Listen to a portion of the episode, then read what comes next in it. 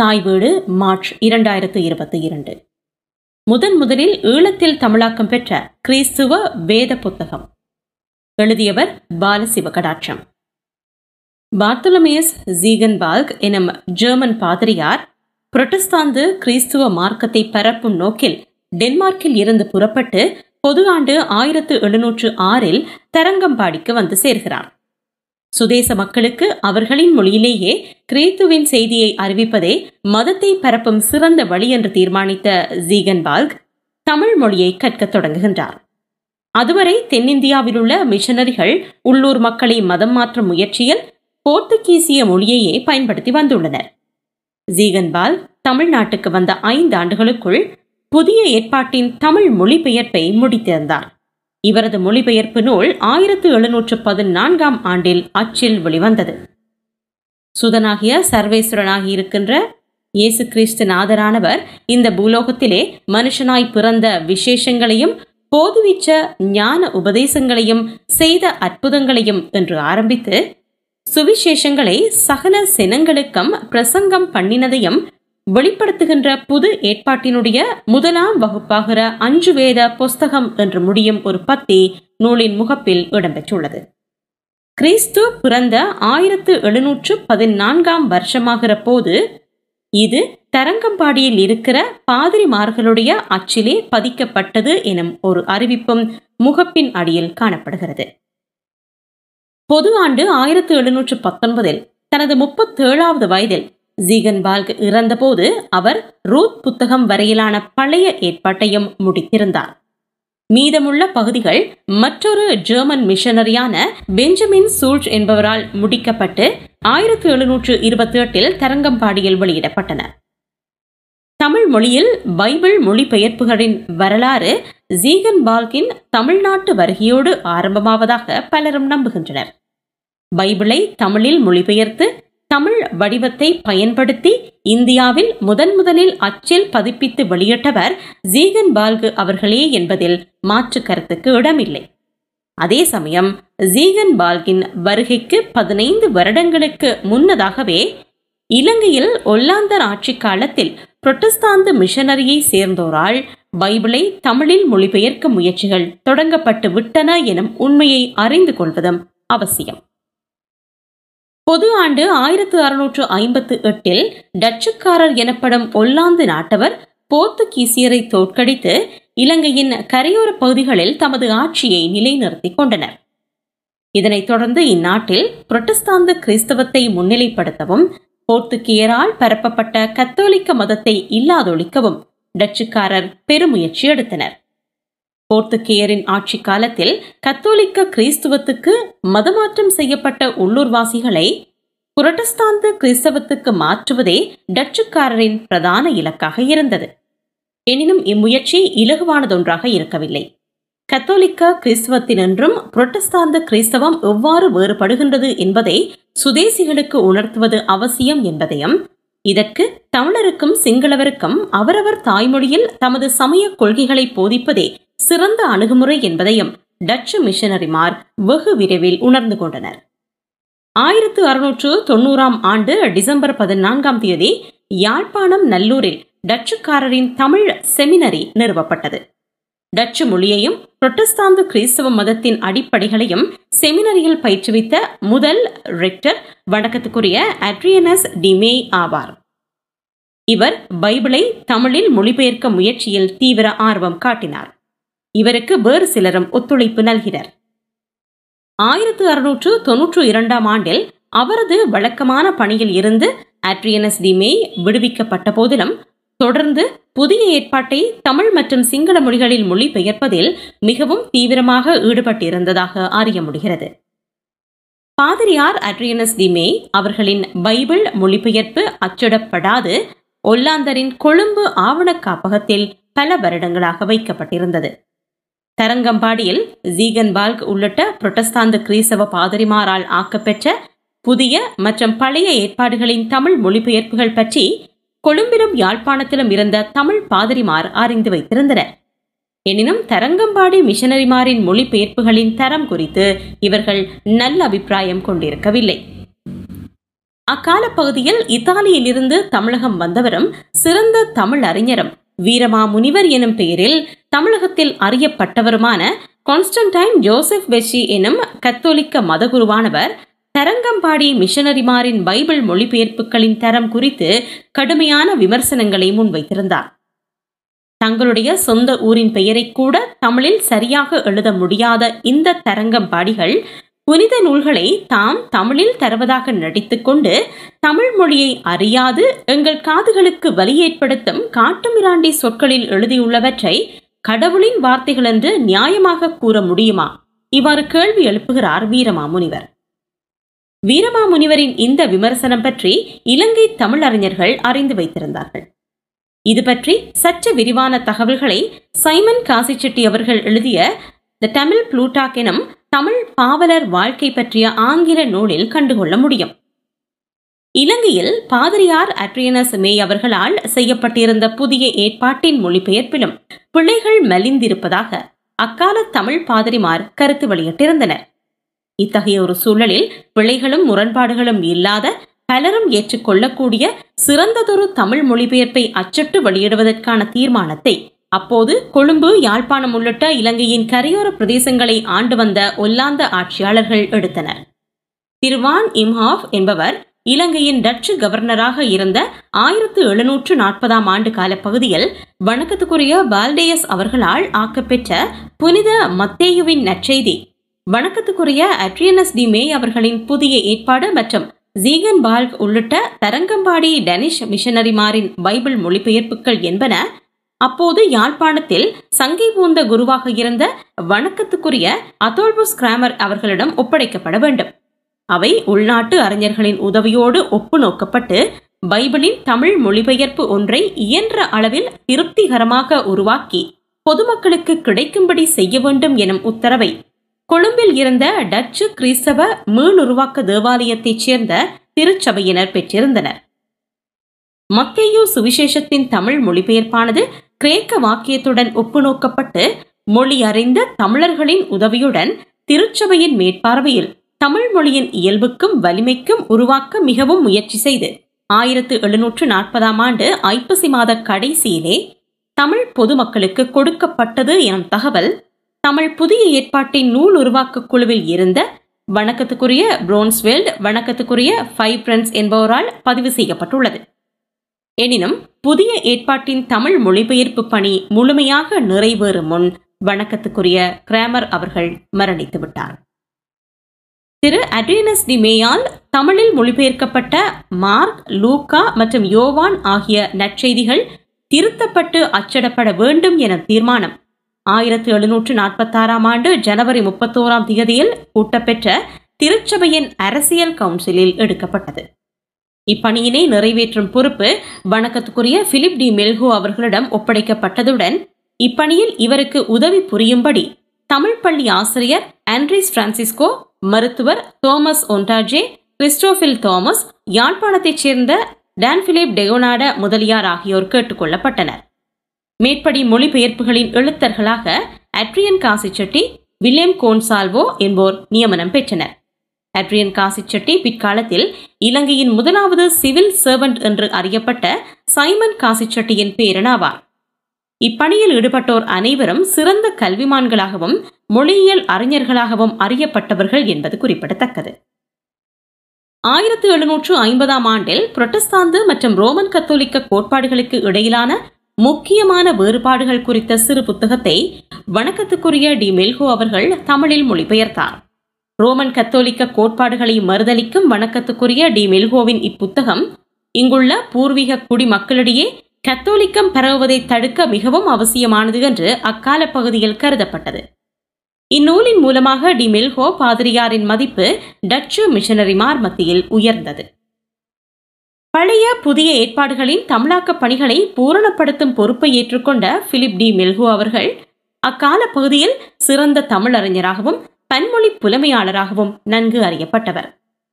தமிழ் மொழி பேசும் செட்டியார் குடும்பத்தைச் சேர்ந்த இவரது தந்தையாரான சைமன் டி மெல்ஹோ டச்சு கிழக்கிந்திய கொம்பனியாரின் தலைமை தமிழ் மொழிபெயர்ப்பாளராக பணிபுரிந்தவர். வணக்கத்துக்குரிய பிலிப் டி மெல்ஹோ பற்றிய பல்வேறு தகவல்களை சைமன் காசிச்செட்டி அவர்கள் தி தமிழ் புளூட்டாக் எனும் நூலில் விரிவாக தந்துள்ளார். வணக்கத்துக்குரிய அட்ரியானஸ் டி மேயால் ஆரம்பிக்கப்பட்டு வணக்கத்துக்குரிய டி மெல்ஹோ அவர்களால் சீரமைக்கப்பட்ட புதிய ஏற்பாட்டின் தமிழ் மொழிபெயர்ப்பில் மேலும் திருத்தங்கள் மேற்கொள்வது அவசியம் என கருதப்பட்டது.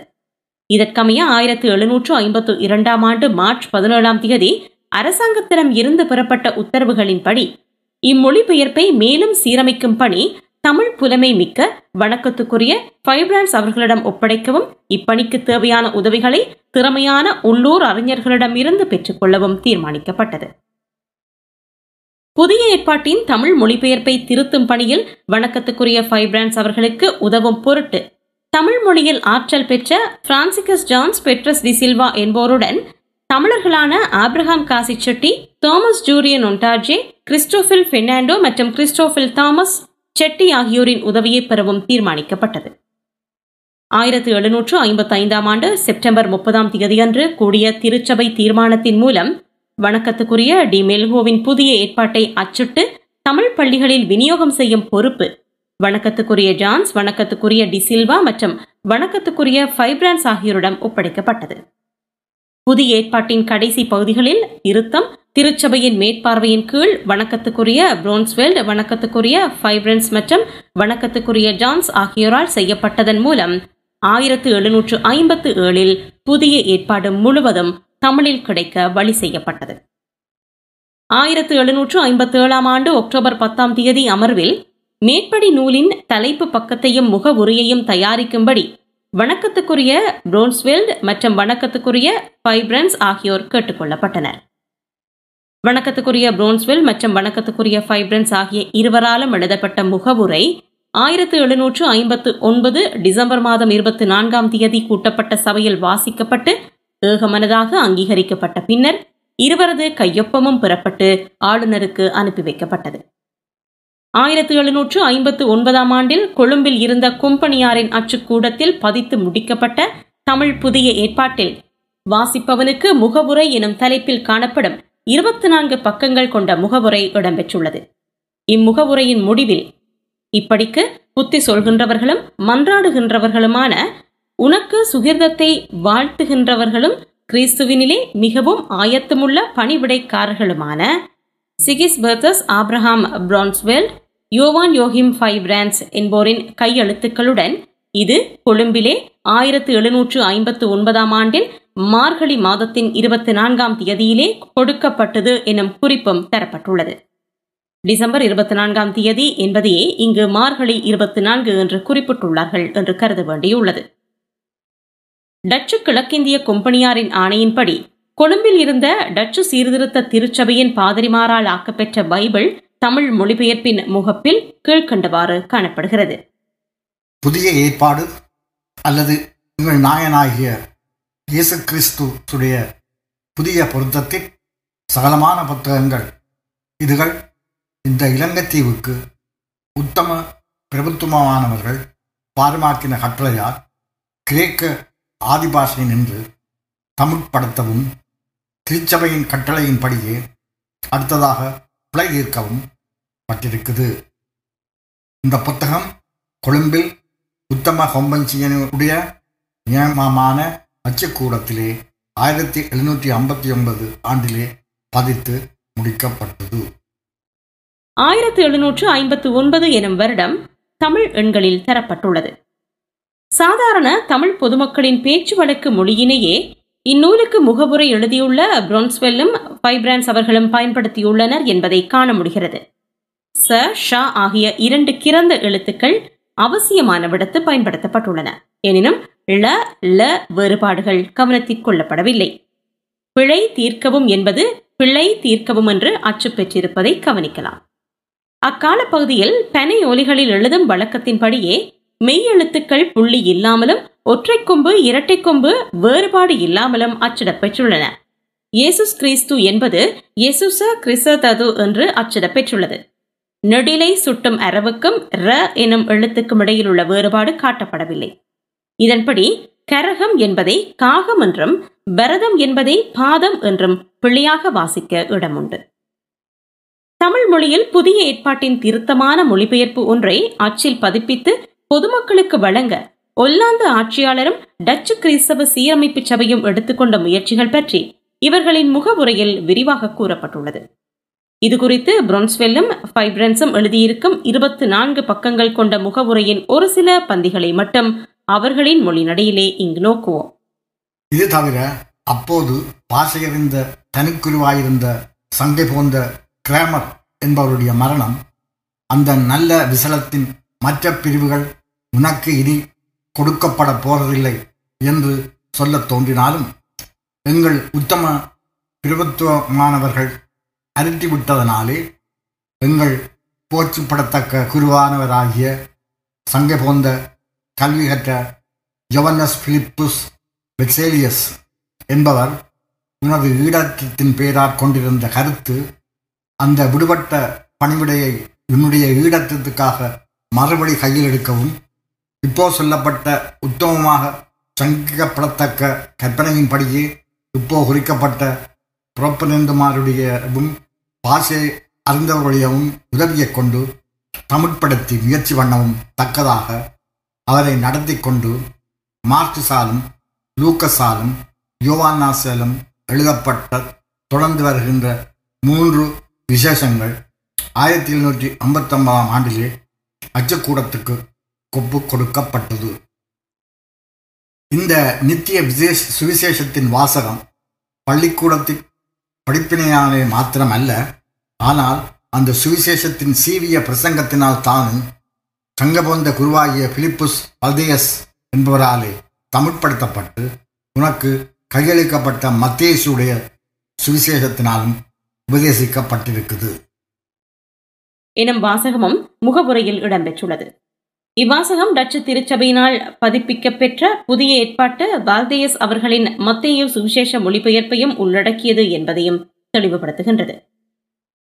தமிழ் மொழியில் முதன் முதலாக புதிய ஏற்பாட்டை தரும் முயற்சியில் துணிந்து இறங்கிய பாதிரியார் வணக்கத்துக்குரிய அட்ரியானஸ் டி மே அவர்களின் முயற்சி குறித்து பிரான்ஸ்வெல்லும் ஃபைவ் பிரன்ஸும் வெகுவாக பாராட்டியுள்ளனர். சங்க பெற்ற அட்ரியானஸ் டி மே என்பவர் தமிழ்படுத்தினதை விட ஏறக்குரிய ஒவ்வொரு சுலோபத்திலே ஒன்றில் சொல்லுகள் அர்த்தத்தினாலும் ஒன்றில் வாச கட்டினாலும் ஒருவிடத்திலே அதனமாகவும் மறுவிடத்திலே குறைவாகவும் கிரேக்க ஆதிச்சொல்லுக்களின் அர்த்தத்தையும் பிளப்பையும் பாழாக்காத படிக்காகிலும் நன்னூற் சூத்திரத்தையும் தமிழ்பாசையின் தெளிவையும் விசாரித்து கொள்ளும்படியாகிலும் தேவையாயிருந்தபடியால் விளக்கினார் என்ற இந்த ஒன்றை மாத்திரம் சொல்லி வந்தார். இதை நாங்களும் பிழை பார்த்த விடத்திலே அந்தப்படிதானே கண்டுபிடித்ததும் அல்லாமல் எங்கள் சங்க போன்ற ஆலோசனைக்கும் எங்கள் வம்சத்தான நகராவைக்கும் காட்சியோடு அறிய பண்ணியும் இருக்கிறோம். ஆகிலும் எங்கள் சங்க போந்த பாசப்படுத்தினவர் அந்த சங்க பெற்ற தே மெய் என்பவர் தான் உன் குருட்டாட்டமுள்ள அயக்ஞானிகளுக்குள்ளே உலோகத்து பாசைகளில் அதிக தண்டிப்பானதும் ஐரோப்ப பாசைகளுடனே ஒன்றிலாகிலும் ஒரு பரிசனையும் கொண்டிராதபடியால் அந்த சங்க பெற்றவருக்கு அந்நியமான தமிழ் பாசையிலே புதிய ஏற்பாட்டை பாசைப்படுத்த துணிந்ததிலே நடப்பித்து கொண்ட துயிக்கப்படத்தக்க கருத்துக்காகவும் நல்ல மனதிலுள்ள பிரயாசத்துக்காகவும் தெய்வ பக்தியுள்ள தண்டிப்புக்காகவும் இரட்டிப்பான புகழ்ச்சிக்கும் அதிசயப்படுத்தலுக்கும் பாத்திரமாக இருக்கிறார் என்று நாங்கள் இதற்கு கூட்டி சொல்லுகிறோம். அது ஏனென்றால் அந்த சங்க பெற்றவர் இனிமேல் யாதொன்றை தமிழ்படுத்தத்தக்கதாக துணியப் போற பாசையின் பேரில் பிரியம் கொண்டிருக்கிறவர்களுமாய் கருத்துள்ளவர்களுமாய் இருக்கிற குருக்களுக்கு இந்த தம்முடைய கிரியையை கொண்டு ஒரு வாசலை தொடர்ந்து ஒரு லேசான உட்செல்லுதலையும் காண்பித்து கொடுத்தார் என்கிறதும் தவிர ஊராருக்குள்ளே இப்படிப்பட்ட பெரியதும் பாரமானதுமான கிரியைக்கு தேவையாயிருந்த அந்த காலத்திலே பொதுவான கிரியையை பார்க்க அதிவிசேஷமான ஒரு கிரியையாயிருந்தது. ஆகிலும் இதை செய்தவர் செய்தார். பவுலஸ் நாட்டினார், பின்னையும் அப்பல்லோஸ் தண்ணீர் வார்த்தார், ஆனால் சர்வேஸ்வரன் வளர்த்தியை கொடுத்தார். சங்கபோந்த தே மெய் என்பவருக்கு சங்கபோந்த தே மெல்ஹோ என்பவரும் இந்த இருவரும் கிறிஸ்துநாதருடைய பணிவிடைக்காரராக ஒவ்வொருத்தர் சர்வேஸ்வரனாலே தமக்கு தந்தரப்பட்ட வரங்களின் அளவின்படியே பிரயாசப்பட்டார்கள். ஆகிய சக்குடத்தோட வாசிக்கிறவனே, நீ அவருடைய பிரயாசமான திண்டிப்பின் கனியாகிய எங்கள் நேசிக்கப்பட்ட உத்தம பிரத்துவமானவர்களுடைய ஒரு காலம் போதுமானதாக துரிக்கப்பட்டு முடியாத சர்ம குணத்தினாலே எங்கள் விலையேறப்பெற்ற ஊர்த்தகப்பனாயிருக்கிற வங்கிசமுடைத்தான மேலாக எண்ணப்படத்தக்க ஆண்டவராகிய ஜன் சக்ரே உதர் மு என்பவருடைய உதவியை கொண்டு எனக்கு இன்னாவென்று பெருத்த உபகாரமாக கொடுக்கப்படுகிற என்னுடைய நித்திய ஈடத்துக்கான நித்திய சுவிசேஷத்தை காண்கிறார். வாசிக்கிறவனுக்கு முகவுரை எனும் தலையங்கத்தின் கீழ் எழுதப்பட்டுள்ள மிக நீண்ட முன்னுரையில் மேற்கொண்டவாறு எவ்வளவு அக்கறையுடனும் பொறுப்புடனும் டிமே மற்றும் டிமெல்ஹோ உள்ளிட்ட பலரினதும் கடின உழைப்பின் மூலம் சுவிசேஷத்தின் தமிழ் மொழிபெயர்ப்பானது உருவாக்க பெற்றுள்ளது என்பதையும், தமிழ் மக்களின் ஈடேற்றம் கருதி இது இலவசமாக தரப்படுகின்றது என்பதையும் உள்ளிட்ட பலரினதும் கடின உழைப்பின் மூலம் சுவிசேஷத்தின் இம்முன்னுரையை எழுதிய வணக்கத்துக்குரிய பிரான்ஸ்வெல்டும் வணக்கத்துக்குரிய ஃபைவ் பிரன்ஸும் வலியுறுத்தி கூறியுள்ளார்கள். இத்தகைய பெரும்பணி முழுமையாக நிறைவேற தனது ஆதரவை வழங்கிய அப்போதைய இலங்கையின் டச்சு ஆளுநர் ஜான்ஸ் க்ரூடட் பற்றியும் இவர்கள் குறிப்பிட்டிருப்பதை காணலாம். வணக்கத்துக்குரிய டி மெல்ஹோ முதலானோரின் கடின உழைப்பின் மூலம் உருவாக்க பெற்ற தமிழ் புதிய ஏற்பாடு குறித்து கருத்து தெரிவித்த தரங்கம்பாடி மிஷனரிமார், இந்த நூலில் பயன்படுத்த பெற்றுள்ள கடினமான தூய தமிழ் சொற்கள் சாதாரண மக்களால் விளங்கிக் கொள்ள முடியுமா என்ற கேள்வியை எழுப்பியிருந்தனர். இதற்கு பதிலளித்த டி மெல்ஹோ அவர்கள், தாம் பயன்படுத்திய தமிழ்ச்சொற்கள் கடினமானவை என்பதை ஏற்கவில்லை.